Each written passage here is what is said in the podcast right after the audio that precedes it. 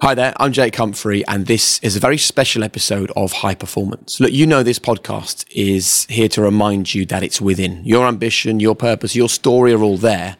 We just help unlock it by turning the lived experiences of the planet's highest performers into your life lessons. And what's really magic for us is that you then pass it on. So we help unlock things for you, and then you help unlock things for other people. And one of the kind of recurring themes, I guess, of the listeners to high performance is that we have many teachers, we have many um, CEOs and startup entrepreneurs and leaders, but we have an incredible amount of teachers. I think actually, if you spoke to the high performance team, you would probably hear from them that we get more emails, more messages, more voice notes, more interaction with teachers than any other profession on the planet. And we're not just talking about teachers in the UK where our podcast is based, teachers around the world are being inspired by these podcasts and crucially for us, sharing them with their pupils, which is what we're most excited about. So we thought, how cool to chat to a teacher about exactly why high performance has resonated, what they're doing to bring high performance into their own schools, and why maybe for you listening, you can realize that teaching is one of the most remarkable careers on the planet. And you can then change your life by becoming a teacher. So we're about to meet someone who is the director of sporting excellence at the trust where he works, which is overseeing, I guess, the, the sporting excellence of everyone involved in that trust, but also overseeing the elective program Trustwide, which is their extracurricular initiative to make sure 100% of students at Key Stage 3 participate in sport or physical activity outside of lessons. And we all know from the conversations we've had on this podcast just how much you can change your mind by changing your body. Um, the trust this person works for has an ethos about leveling the playing field, doing whatever it can to give opportunities to state school students that are normally only found in the private or the independent sector. So it's time to welcome to High Performance. Um, a man who actually has created his own in school podcast inspired by high performance, which I love. We'll talk about that in great detail. Ed Haslam. Hi, Ed. Hi, Jake. Mate, so nice to meet you. So, um, you're now on high performance, having listened to high performance for a long time. How does that feel? Um, it's totally surreal, actually. Um, something that I, when I started listening, the last thing I could possibly think of would be that I would be an episode or I'd be speaking to you. So, um, yeah, really surreal, actually.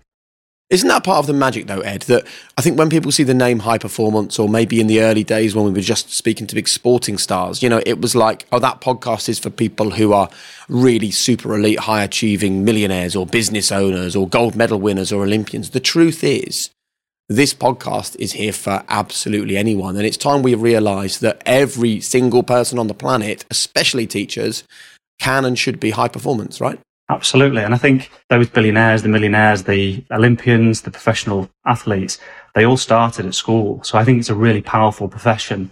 Um, one that isn't certainly shouldn't be overlooked in the importance where it stands in our sort of in, in the social standings really. So what do you think then makes a high performance teacher and makes a high performance school environment? It's it's a, it's a really difficult question that because every school is completely different. We have really sort of simple principles that if our students work hard, they're coachable, um, and they do their best, that high performance will resonate across a year group, a form group, a class. Um, it's really simple to, I feel, to get right, but it's much easier said than it is to actually put it into practice. So how would you do that? Because look, I'm a I'm a parent, um, and I spend a lot of my time trying to convince my nine year old and seven year old that they need a growth mindset. They need to open their minds to understand all the magic in the world. In fact, to the point where Florence, my eldest, who very much speaks her mind, Ed, she went, "Oh, not high performance again. I'm like, okay. And I'm sure maybe some of your pupils feel the same when Mr. Haslam comes in going, guys, I've just listened to the latest episode. But, you know, you've got this growth mindset, right? You listen to the podcast, you understand yeah. it. I do too.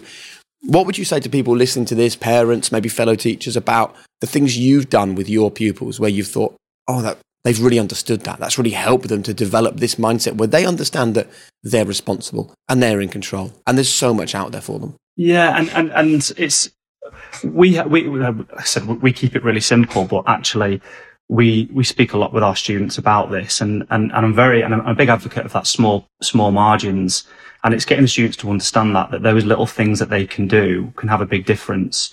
I work with a lot of high performing students when it comes to, to their sporting ability, But for a young person to understand that doing something slightly different or doing that little bit extra could make a massive difference. Um, and, it, and it's just giving the time to allow that to happen. And if you can build confidence and, and show results and everything that we're trying to do within our trust, it certainly does make a difference. We've sort of had this remit of this sporting excellence for the past two years, and I can notice that just doing those little things, those conversations, directing them to things like your podcast is making a huge difference. It's changing the mindset, a mindset they probably weren't even, it wasn't even a thought that they would need to change. They thought they're on course to do something, but actually giving them the, the exposure to those, those certain things is really, really important. And without teachers and with, without sort of what we do, it becomes very difficult because the world that sort of I'm working in, a lot of the parents don't have a growth mindset and, and they aren't familiar with, with how this operates. And it needs people like myself and my colleagues to allow that to happen. One of the ways you're doing that is you've created your own podcast. What was the inspiration behind that? So the initial thought was we wanted to um, gain exposure of what we do within the trust. And we thought by um, hosting a podcast that would allow that to happen, we wanted to invite people on. We wanted to talk about their journey, um, give advice to our young people. But sort of your podcast is completely inspirational with that. Now, it's a really difficult one because we have to find a niche and what that niche is at the minute, I'm really not too sure. We certainly don't get the viewers that, that we wanted, but actually what we are doing is we're giving exposure and, and we're t- trying to tie that into a curriculum within our school. So some of the things that we'll speak about will have maybe have an impact on their, their GCSE or A level curriculum. And it's sort of finding that niche or finding what people are interested in. We, we spent a lot of time thinking about what the parents would want so for me, I've, I've grown up playing sport, but I don't think my parents fully understood the pressures, uh, the needs and the wants that I probably desired when I was a young age. So it's trying to give the parents some insight because a lot of our parents, they don't have that sporting background and they don't have the exposure to elite sport. And if we're not going to provide that, then, then who is really? We've had some great guests. We've had um, ex-students. We have current members of staff that play um, elite sport. We have uh, owners of clubs, um, ex-athletes, current athletes, nutritionists. It is really interesting, but it's making sure people buy into that. So Ed, let's talk then about some of the guests that have joined you actually on your podcast, because I would love to just ask you a quick question about each guest and just tell me the, the big thing, the big learning from them. So you were joined by Vic Burgess, who's um, assistant coach at England Netball, and she spoke to you about getting comfortable being uncomfortable. Why is that important for young people? I think because they shouldn't be comfortable all, the time. Everything that we do and we try to do, I think if students become uncomfortable, it sets them up for their career. And, and, it sounds, it sounds big and it might sound dramatic, but if they're sat in an interview or they're presenting to something, they aren't going to be comfortable. And it's really important that those students do feel uncomfortable at times. And, and it's not a nice feeling, but it's a feeling that our students need to get used to, to, to make it in the real world. I think it's really important. And there was also a conversation with Conor O'Keefe, who's a, a former professional goalkeeper. Um, and the title of his was Ambition, Dedication, and a Golden Envelope. Um, I mean, I love the, the conversation about ambition and dedication because I often see people everywhere and I think that you know their their sort of ambition gets them to a certain point right? They want to achieve something but it's actually the consistency in their behaviors that that helps them to reach it. And i, I wonder whether there's an important conversation from someone like Connor for young people that in this world where everything happens quick where you can you know watch a video uh, of 15 seconds of someone being incredible or you know you want to buy something online and it's delivered the same day. You know young people are used to having everything very very quickly. Yeah actually true success can take a really long time to arrive. And it's probably a really important lesson, I think, isn't it? Yeah, absolutely. And, and Conor, he was saying himself, he's not the biggest name, but actually his journey is incredible. He was offered um, a scholarship at a football club, which he actually turned down. Um, he decided to go on and do his A levels and go to university. Um, and he moved then to Spain. And, and the golden envelope is reference to he sent a handwritten letter to every club in Spain advertising himself, promoting himself, um, and only a few got back to him. He would go and visit the clubs, and it just shows the ambition of Connor.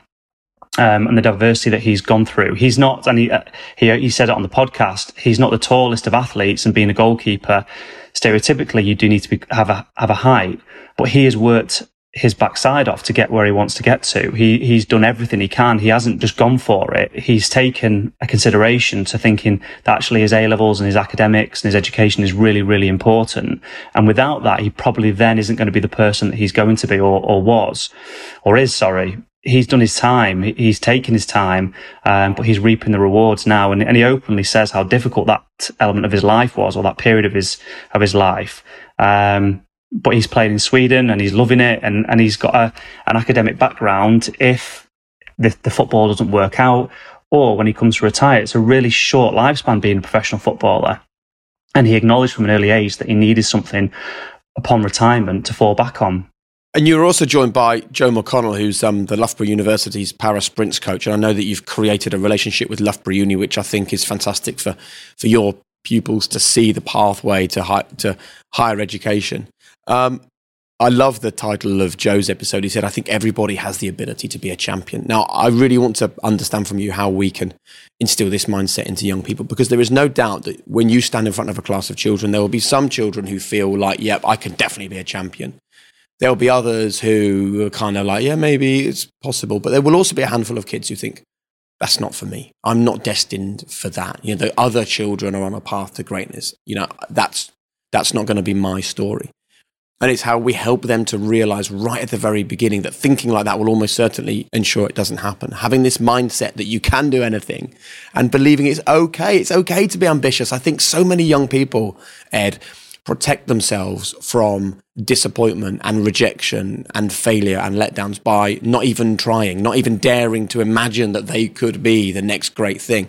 Yeah. So, how do we get that into young people that everyone has the ability to be a champion? I, I think it's taking everybody on an individual basis. We can't brand everybody the same. It's something that we have to work tirelessly on. We have students that come through our doors that have really low self-esteem and we have students that are really, really confident. And within that, it's to making sure that everybody um, is giving those opportunities. It's everybody is um, taken on an individual basis. It's not that we're branding everybody with the same or tarnish everyone with the same brush. It's making sure that we are doing things within the curriculum and outside of the curriculum that is allowing everybody to succeed.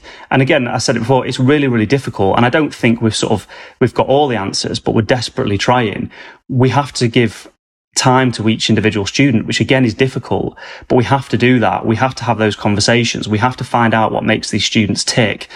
And without that time and that dedication, it's not going to happen. And, and, and it boils back to the, the, sort of the type of teacher and the teacher that, that people want to be. And, and, you've got to give that time. You've got to make sure that things are put in place to make sure that everybody succeeds. Every student that comes to the door is different. Um, and we have a, we have a really, really important job to make sure that happens. And, and like I said, it's easy for me to, to be on here and say it but we have to find ways of doing it. It's giving that time and making sure that everybody, uh, regardless of circumstance, regardless of background, we have a duty of care to these students, and uh, and we and we aim to do it in a brilliant way, really. And uh, can I tell you something that I also uh, I wrestle and struggle with, Ed? Is this idea of telling every young person that they can be or maybe should be destined for greatness. They should be searching to be elite or be incredible. Where do you sit on this? Because actually, isn't it okay to also say, listen, just surviving and being happy and having great relationships with people is enough? We don't all have to strive to be the next somebody. No, and, and, I, and I 100% agree with that. And it is okay just to be okay. But I, I still think that we have within our trust, we actually have the three uns, and that sounds a bit sort of ridiculous, but they're unashamedly academic, unapologetically aspirational, and uncompromising standards. And that aspirational one really sort of resonates with me is that I do think we can be aspirational and I do think we can d- deliver that in a way where it isn't so intense or it's not putting too much pressure. And, and it is okay to be okay, but I do think we can be aspirational. Not, it's, the more I sort of think about that and, and the more I'm sort of set on actually we can give these opportunities for students to fly and to excel, but acknowledging that it is okay to be okay. Mm, I think that's really important. So, from all the podcasts you've listened to and the way that you've sent this into the classrooms and created your own podcast, if I said to you now, what is your definition of high performance? What would you go with, Ed? Probably going back to sort of what I said at the start, really, is that as long as our students are doing their best, they're coachable and they're working hard. And actually removing that ceiling of not thinking you can do something. I think that's really important. And I suppose the stigma to, towards it when we talk about high performance, and I suppose my title of being um, director of sporting excellence, and I think excellence can be misconstrued in in that is just for the best, and, and that's not it at all. My role is aspirational. It's wanting those students to achieve something, and it's giving those opportunities for the students to allow that to happen. Really nice. And what are your three non-negotiables? Um, and I've probably just said them. It's, it's, it's, it's, it's that. It's do your best, be coachable, and work hard. I think there's also something really interesting there as well that often people will say, oh, this is the, what I'm trying to instill in others. And then when we ask them about their non negotiables, then they're different to the things they're trying to instill. Whereas I think what's really interesting there is the things that you are trying to put into the minds of young people. I then say, well, what are your non negotiables? And they're exactly the same. How important is it for for our teachers and for anyone in a position of leadership to not be instilling something different to the things that inspire them. Uh, for me, it makes it so much more authentic. Yeah, absolutely. And, and, and I've always gone with that. And, and I think my parents have instilled that in me is that I can only do my best. I need to listen. I need to take on board. And even now I've, I've been within education for 14 years and every day I'm learning something and I'm open to learning things. I certainly don't know everything. I, I try to gain as, as, much understanding of, of every topic that's put in front of me, but I have to still be coachable. I, am not sort of sat here thinking I know everything and I've got all the answers because that's absolutely not the case. And I work hard every day. And, and I would sort of say that to us blue in the face. I don't think you sort of get anywhere without working hard. I know you've had a lot of, of unbelievably successful people on your podcast and I, I think whatever sort of whatever's underlying is is hard work, and I think that is is vastly important to promote that with every young people that's sat in front of me. And for anyone listening to this, thinking, I love the way Ed talks, but I'm sure he's an outlier in the world of education. I'm sure it isn't that inspiring uh, and that much fun and that rewarding to be a teacher. What would you say to someone considering teaching as a profession? Actually, I, I listened to um, your education episode with um, with Kelly Holmes, and she spoke about teachers and the impact that her PE teacher had on her. And they made reference, or you made reference to the golden seed moment, and I think that's extremely powerful. And I think anyone who's looking to get into education has that ability to change someone's life and not sort of overestimating that. I think you has, as a teacher, have the ability to change someone's life in a few years time, if, if I hope that the students that I work with now, they look back and they see what we've put in place with all our um, the sporting excellence stuff that we're doing, um, our elite pathway where we work with, like you said, we work with some brilliant partners. We work with Loughborough. We work with a uh, the Law Family Educational Trust, and and all these sort of things are building up to this changing someone's life. And I think as a teacher, you do have that power to change someone's life. And it's it's it's a it's a really sort of overwhelming thought, but actually given that opportunity and you have you are in such a powerful but privileged position that you that teachers shouldn't underestimate it. It's a fantastic career to be in, one that opens a lot of doors. And I go back to working hard and you work hard and, and the opportunities are there as well. And I, I'm a big advocate of education. I'm a big advocate of, of state education. It's it's exactly that. You have the power to change someone's life. And well, listen, Ed, my life was definitely changed by the, the teachers that taught me at the state school that I went to. Um, and also, my mum being a teacher meant that she yeah. very much had a close eye on me. And wh- when I inevitably did slip behind and didn't deliver as I should have done, it wasn't just her. I think for my mum, it was about me doing extra work, right? Yeah. Which was important for her because you know I had to get the results to go and do A levels and things. But actually, the really crucial thing was the teachers at school that made me realize like a this is all about you. You know at the end of the day we will go home to our families and carry on with our lives. You're the one that has to walk with these exam results or with this start in life forevermore. That was the first thing. The second thing was it was it was just that work ethic and that understanding of the more you put in, the more you get out. And that yeah. is something that I've carried with me for the rest of my life, really. And that absolutely came from a, you know, a collection of teachers, Mr. Maxwell, Mr. Pugh, the teachers who taught me at secondary school. They changed everything for me without question.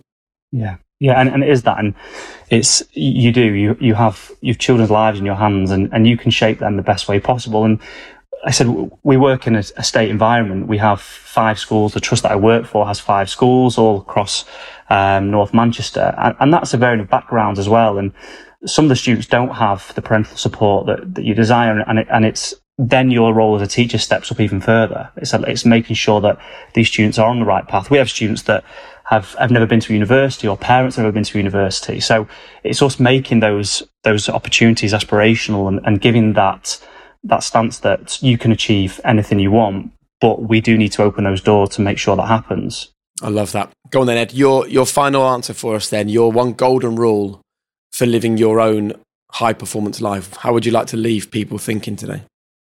I, I suppose it's, it's going back to, to to what I've sort of already said numerous times, but I think the element of working hard is is beyond everything. I, I'm certainly not the most academic teacher in our trust. I have a master's degree, but I think that boils down to me working hard. You can't underestimate the power of working hard. Some people, it's naturally very easy for them, but I still think there's a barrier to that. I think boiling, it's working hard, it's knuckling down, it's taking the opportunities when, when they're put in front of you, um, and don't be overwhelmed by a situation. It's fantastic. I've loved this conversation, Ed. Um, I always feel when I when I speak to teachers that you know the future of our children is in safe hands. I am absolutely aware that the job is not easy. I'm completely understanding of the fact that it has very unique challenges and um, it's demanding on teachers. It's not always a bed of roses. But I think the no. biggest thing is that you know you know, and all the other teachers who are listening to this, or potential teachers listening to this, or parents listening to this, um, is an awareness that you know the future of our world is in the hands of teachers. Because as you said right at the very start of this podcast, every single person who we've ever interviewed in the three and a bit years of high performance has been through education. At some point, they've sat or stood in front of a teacher who's had an impact on them, and now um, that responsibility is in your hands. So Mate, thank you so much for coming on the podcast. I really appreciate it. No, thank you so much for having me, Jake. I really, really appreciate your time and, and giving the opportunity to speak. Brilliant. Thank you so much for your time, and you know, to all of you teachers that listen to and support us on high performance, um, we are hugely grateful, and we hear and see every single one of your messages, and we know what an important job you're doing for the future. Um, huge thanks to Ed for sharing his thoughts on today's podcast. Please, for you, continue to spread the learnings you're taking from this series. Do what Ed does and try and get high performance into the minds of those people around you. So, again, thank you to all the teachers who listen to this podcast. But if you are listening to this and you want a dynamic, creative, amazing life where you hope to inspire the next generation and you're not a teacher, then think about it. Search Get Into Teaching now. And remember, there is no secret. It is all there for you. So chase your world class basics. Don't get high on your own supply. Remain humble, curious, and empathetic. And we'll see you very soon.